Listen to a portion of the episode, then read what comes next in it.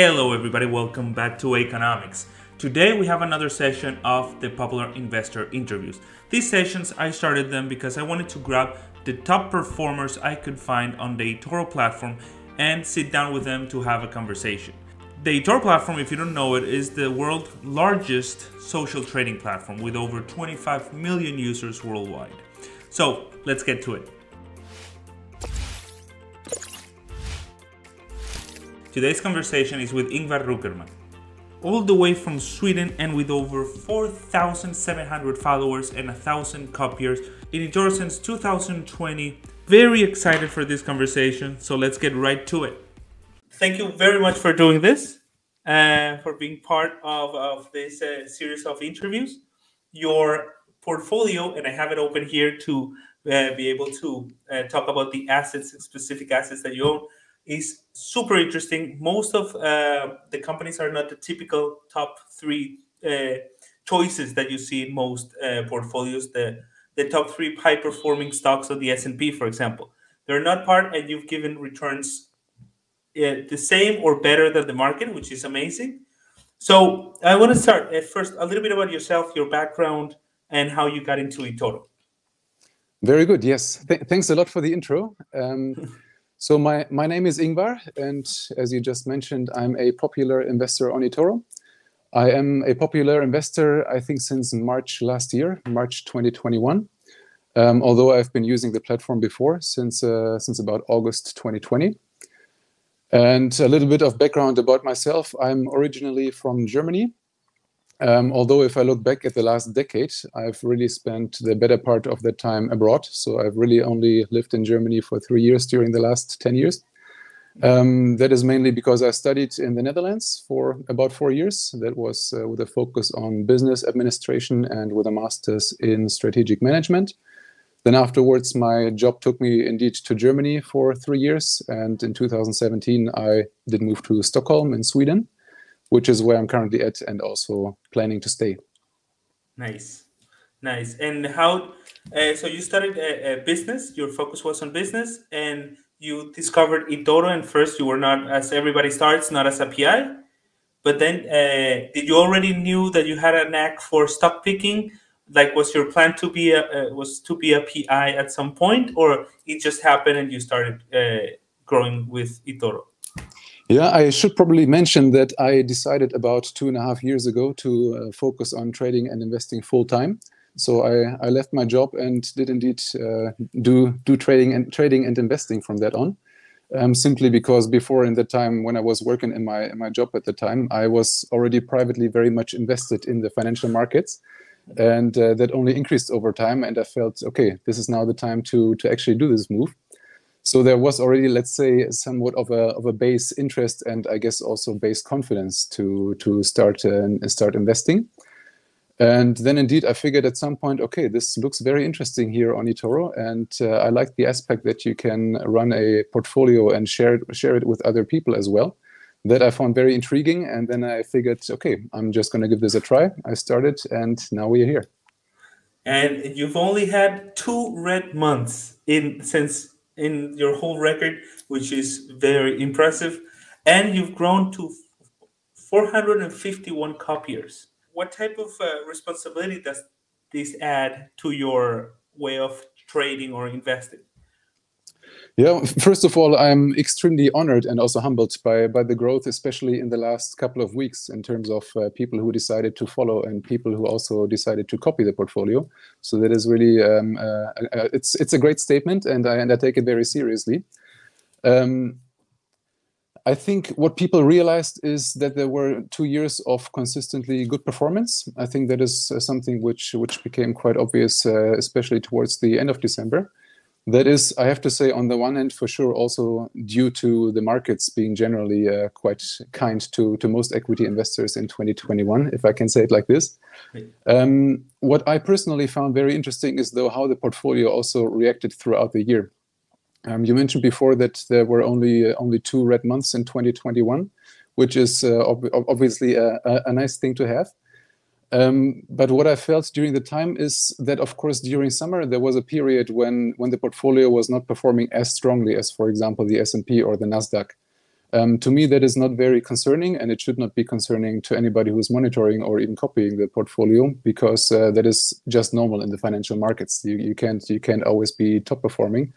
For me, it was important to see that the portfolio does what I expected it to do, and I, I know from the start, since uh, my my strategy is focused on value and uh, what you call GARP, the growth at reasonable price um, since that is the strategy, it's it, it kind of makes sense that it doesn't go up in line with the tech stocks in the Nasdaq, for example. So that is that is something which I felt, let's say, during summer 2021, that the portfolio was not performing as strongly as those indices. However, now of course you're getting exactly the re the reverse with um, all the discussions going on towards uh, interest rate increases, especially in the US you see exactly the opposite taking place. Uh, taking place that essentially the um, highly valued stocks, which are at the moment uh, tech stocks mostly, that they are getting more under pressure, and that their value segment is picking up again. Yeah, it's. Uh, I have to say, if you go through most uh, portfolios on eToro right now, eleven days starting of 2022, most are in red in January with hmm. reasonable. Mm reasonable excuse. The S and P is down a lot. It hasn't been great, but yours is three point four percent up. Yes, which which is very good. And let's get back to uh, strategy. I'm very interesting because, um, as I mentioned, your your the assets that you choose and you allocate capital to are not Apple, uh, Google, which are uh, very typical. You have a very interesting portfolio. So can, can you take us through your strategy? Is it a fixed strategy? Uh, we know it's long term, but does it change uh, depending on on news, or it's just a fixed strategy? Yeah, so the, the strategy is essentially stock picking based on on uh, values which seem promising. Um, and that I, I, believe kind of by design are stocks which are which are not usually in the mainstream press um, because it's really based on the on the fundamental research which is behind it meaning really going in detail through the financials.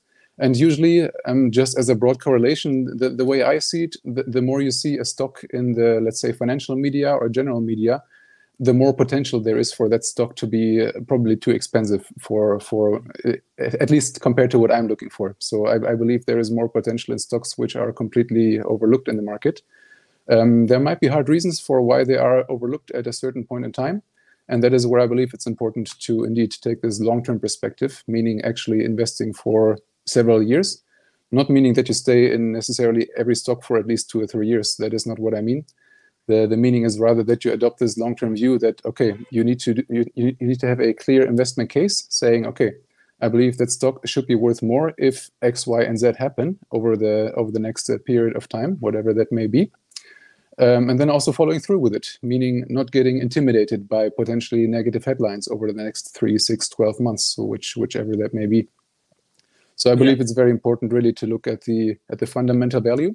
It's not always easy, and it's uh, it's also not always easy to go through these periods when, for example, there is bad news about certain things, and you believe, oh, I should sell everything. Yeah, so that is really it, it, takes a bit of stamina as well but that's why i believe uh, it on the other hand it also gives you a bit of a peace of mind when you know okay i can probably sit through this period of volatility because my goal is a bit more into the future gives you sometimes peace of mind that reminds me of i don't know which investor said this but they said the most important organ in investing is the stomach not the brain yes it's, it's knowing that it, it, it, happens you cannot go with the flow you have Very to true. stick to a strategy.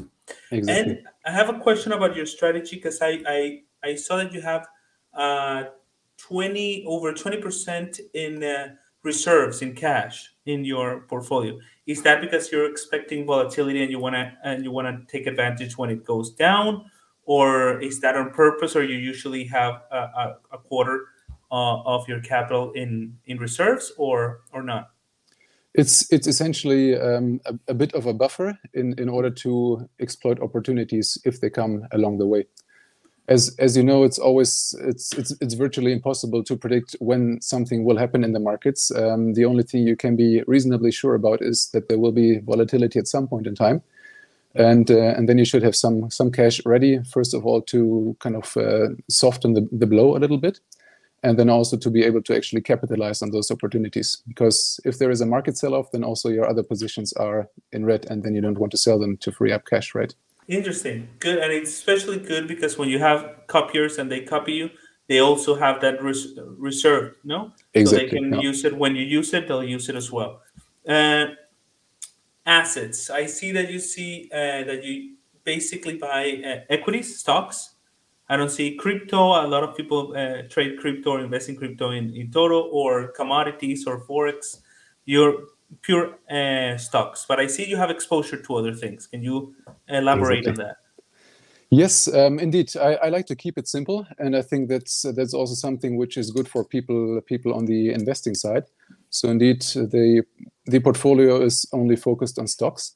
So you will not see futures, commodities, or crypto in there. That that will not happen. Um, however, what does happen, what has also already happened and is currently the case, is that I am investing in companies which uh, which have their business, for example, in commodities. So that is something which applies equally to crypto. If there is a company which is attractive and has their business in crypto, that is something which could go into the portfolio as well. Although at the moment, I have to say that already I don't see I don't see a particular company which would fit into that category. Okay, and uh, do you uh, invest in crypto on, on outside of eToro, or you uh, avoid uh, uh, crypto completely? I, I find it very interesting. I find crypto extremely interesting, and um, I, I think I'm somewhat of a naturally curious person. So already a couple of years ago, when crypto was a little bit less in the in the, in the open eye, I already started to uh, to read books about it and try to educate myself on what's really behind it. Um, so I am very interested in in the in the blockchain technology as a as a general and general application. That's what I would call it. And I have um, a, a small allocation to crypto as a sector as well on the private side. And I think that is maybe something which we can take another day. Yes. No, most um, most PIs also have um, uh, their eToro portfolio and then um portfolios on the side of, of either or more volatile or more futuristic assets or, or crypto or any other stuff. And it's good because uh, not everything has to remain on the same strategy. So here you have 400, almost 500 people. So I understand you keep it to the strategy. Now, uh, I have a question before we continue about a specific asset in your portfolio that I found fascinating. It's one that I'm guessing it's your exposure to commodities and mining, and it's uh, Vale, the Brazilian company that you have. And they have a, a yield of 18.25% in dividend, according to uh, eToro. And in, in jointly with all your assets, you have an estimated dividend yield in your portfolio of 3.28%. That's a that's a is that on purpose that you want to have a dividend uh, from your portfolio, or it just happens because you love the companies and they just happen to have a, a good dividend in the case of of the Brazilian one, which is very very high. Um, it's it's it's rather the the, the latter one. Um, I, I would question on a side note the the the 18% figure for for the dividend yield. I don't think that's realistic. Um, it's it's it's it's usually a bit more in line with those mining companies for um, whatever the commodity prices are at the moment, and I think that might be something from the strong commodity prices last year that they're taking the last 12 months earnings, and therefore the dividend yield might be. I I, I wouldn't I wouldn't Yeah. vouch for it, but I think the the figure might be inflated the the the 18%. So I think it will be a little bit lower either way if you look at it uh, on the uh, on, on the portfolio in general it's it's not a dividend strategy so the the main purpose is not to generate dividends um, i find that interesting as well i think it's a it's a viable strategy but it's not the focus of the of the strategy which i'm running on etoro uh, so the the the three percent, three point two percent for the portfolio in terms of dividend yield, that that sounds about right. Um, and it's it's nice to have for sure. It's always good to have some some cash flow during the year, which you can then also take in order to to reinvest it into into other titles. Yeah. Um, but it's but it's really more of a side product um, from the companies which which I'm invested in because I really believe that the the main value lies in the stock value appreciation over time. Nice, even better. And yes, when you say uh, uh, with Vale, I assume also uh, that it's extraordinary dividends with uh, the whole commodities prices in 2021. So it happens sometimes with eToro that they calculated and they Exactly. they don't explain exactly that in the future it's not the stable dividend. Yeah. Exactly. It's it's actually the case with most of these standard financial uh, financial um, let's say analysis tools. They they usually have the same. Yeah. Um, long-term uh, goals with eToro uh, or investing in general? I think uh, a pretty generic goal, which maybe many people in the in the in the world share. I, I think though it's also here very important to to keep it simple. Um, what what my goal is to deliver strong long-term returns, which are above the main benchmarks in Europe and the United States, and to to do that without taking any unnecessary risks. Yeah, your risk profile is quite low. It's very low. If it's a three, um, wait, yeah, a three which is extraordinarily low. And uh, now it brings me to uh, one of the questions that I'm most interested about your research and tools that you use. Because um, we've all done it, there's uh, dozens of thousands of, of stocks and assets, and you have to choose which industry uh, or which company are you gonna look for how do you screen for them and then how do you go and and analyze them? Do you use uh, PE, PG, EV, EBITDA? What do you use, or uh, the the earnings that they publish? What do you use to from deciding that you want to uh, invest in a company to finally uh, passing it through your filters and and going ahead and investing? That's really the key word, the, the filters. Because in the end especially especially if you're um, doing this by yourself if you don't necessarily have a big company in your back which has a certain amount of resources you really need to to develop a framework as to how to screen the market essentially. Um, i believe the first thing which is very helpful is to to have a clear strategy to really know what you're looking for. Um, and then if, if i go a little bit more into the into the details what what i do is essentially I take the fundamental values. So I, I use TradingView to to put uh, to put a name on it, which I find for myself very convenient uh, to basically have the price action and also all the fundamentals in one conveniently located place. Okay. So for me, that is very helpful, and I use that in order to essentially build up my first level of filtering, which is extracting a large amount of data and uh, also updating them on a usually quarterly basis um, and then I have certain criteria which I'm looking for in, in those stocks. And um, personally, I like to focus, for example, a lot, on cash flow, which I guess makes sense in the end. In the end, you would usually need a discounted cash flow analysis to get to a reasonable conclusion. And uh, that's really where I start, and that that um, already kicks out a lot of a lot of companies where I say, okay, this is um, it might be an interesting company, it's a great company, but at least at the moment, at that price, it doesn't make sense for me because I don't see how they're going to create additional value um, in, in, over the next couple of years. So then you really already filter out, I would say, 60 to 80 percent of uh, of the market simply because they're not really fitting the criteria which you're looking for. And then you're you remain with the with with with the with the other 40 percent or whatever whatever is left after the first filter, and then you can actually start to to allocate the time to look a bit more in detail. Um, and then that's basically a second layer of a filter where another couple of companies uh, just do not fit, at least not for the time being. So you create different lists, and in the end, you you arrive at a relatively small subset where you can then really allocate much more time and also go into the into the company financials, for example, from the annual reports, from the quarterly quarterly reports, or company presentations. Okay, and uh, I'm seeing the stocks by geography, for example and you're very diverse. Over 40% is in the US, you have 15% in the UK, Netherlands, Germany, France. So uh, I don't see uh, one in Brazil. You don't um, exclude uh, geographies or maybe for uh, because of political instability, maybe China or Russian stocks, or do you uh, limit the first filter you know the, the the ones that you got okay chinese companies for now no because they're very volatile do you do that type of, um, of limiting at first this first filter or doesn't matter where the company comes from uh, at all on a on a general level i feel more confident investing in companies which are head or which are headquartered and listed usually in uh, in the developed markets. I, I believe there is uh, simply the financial markets are usually more developed, let's say in Europe and in the United States. And you also see that to a certain degree in the market capitalization. Those are simply the, the biggest pools of, of market capitalization. And for me, that's important because, um, as I mentioned before, I really like to go into the depths of the of the company financials.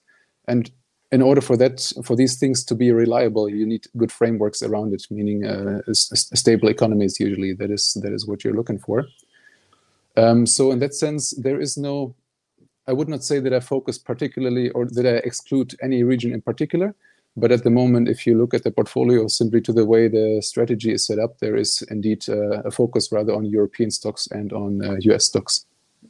And that would have been great for me last year because I had a, too much exposure to China and that wasn't very good.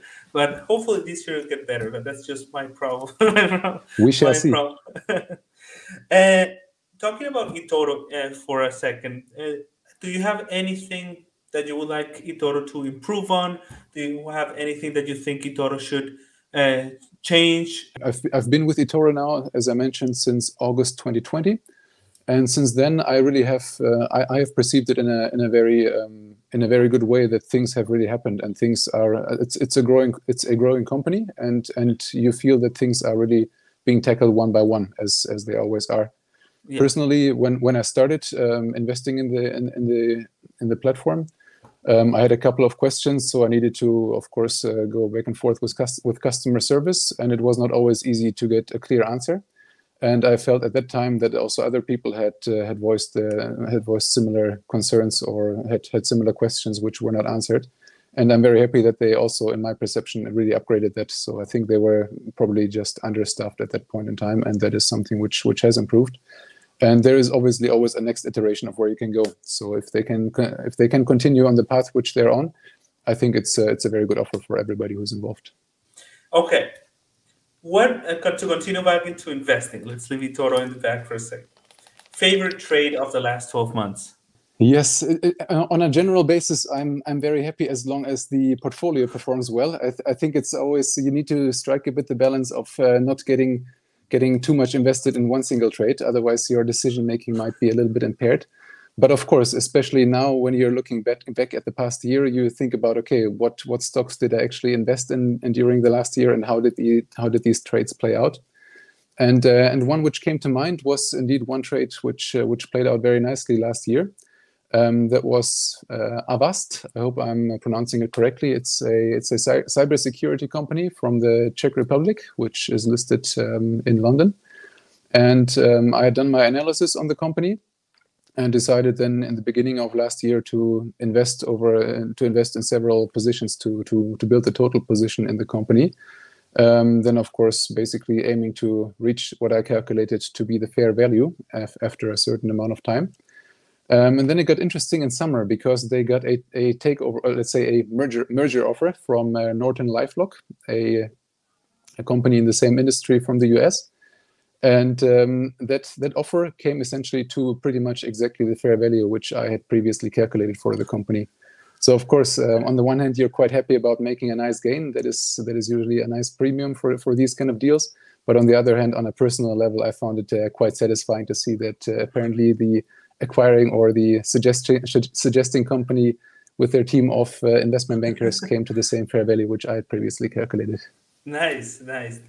Uh, that's that's one of the nice things about investing is uh, calculating and then seeing that you did a good job that you uh, didn't um, that you didn't put into the paper or the software your own biases and and exactly. other people's and and it's very good when you're when it's clear and it happens correctly yes. like it did with Avast. Very nice. And uh, how do you see markets in the next 12, 24 months?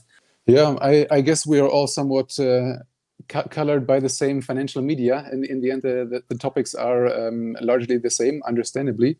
So you won't be surprised that I guess the, the, the first most important topic is indeed inflation. And that is, um, in fact, a, a, a, global topic. I believe it's, it's relevant for, for many countries in the world, if not uh, most of them.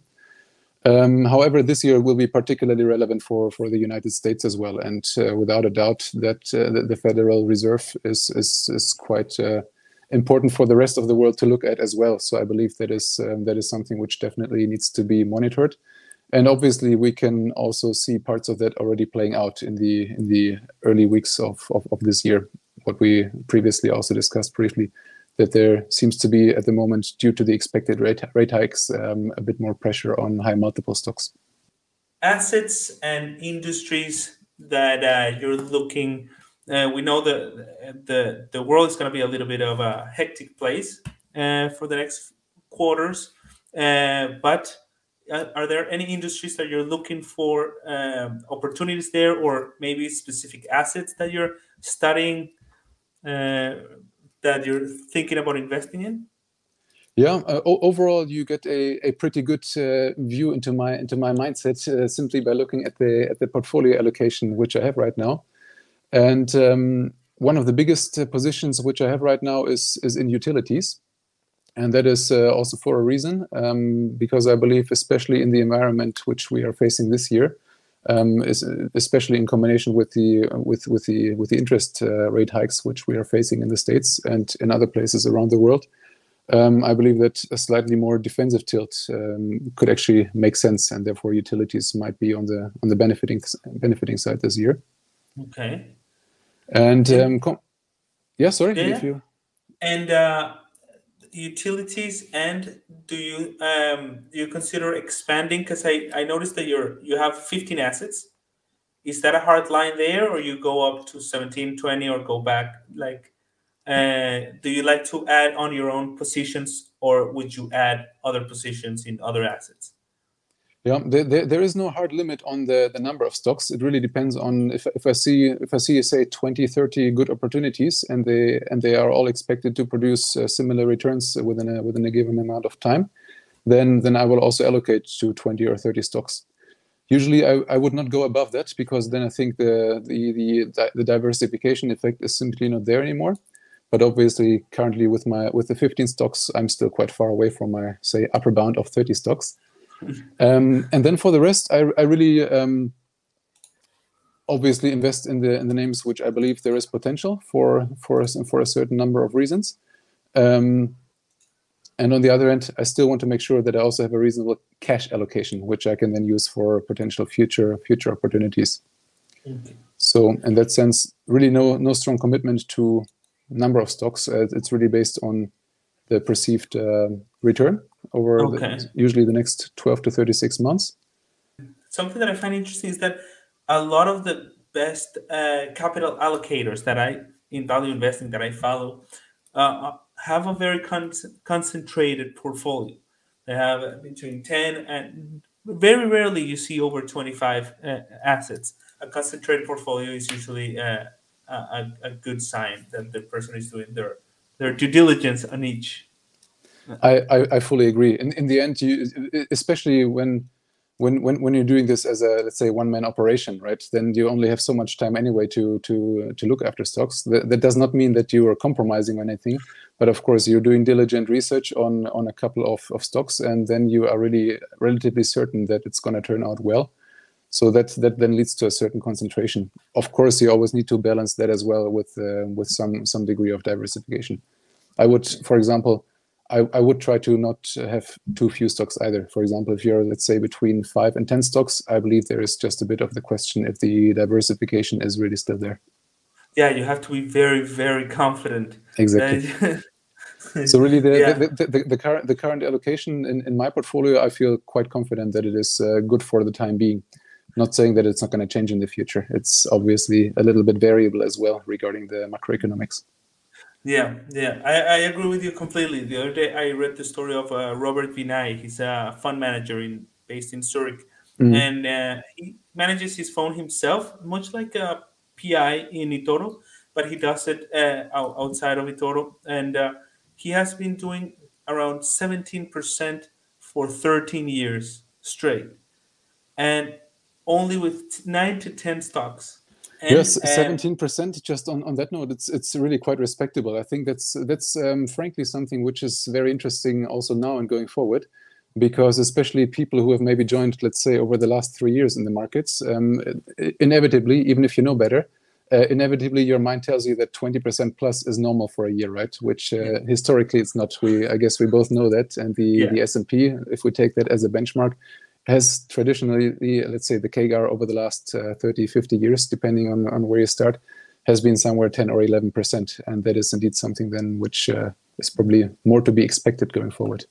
And before we finish, uh, any recommendation uh, on if somebody's interested in picking stock uh, stocks the way you do or learning a little bit more about the stock market to be able to at some point structure their portfolio the way you have and be confident in their in their allocation what would you recommend for them um, I think in, in general, um, it's it's good to get involved first of all in the markets. Uh, that is that is really the first step because I believe it's also quite the quite the personal question as to which kind of investment style is more for you, and and that is really something which only everybody can answer for themselves. So I think it's really important for people if they have the possibility to get involved in the markets, and uh, I think it can be quite uh, quite nice on eToro to be honest, uh, because there is a multitude of different strategies and you actually do have also the possibility to contact people more or less directly and also figure out if something is for you.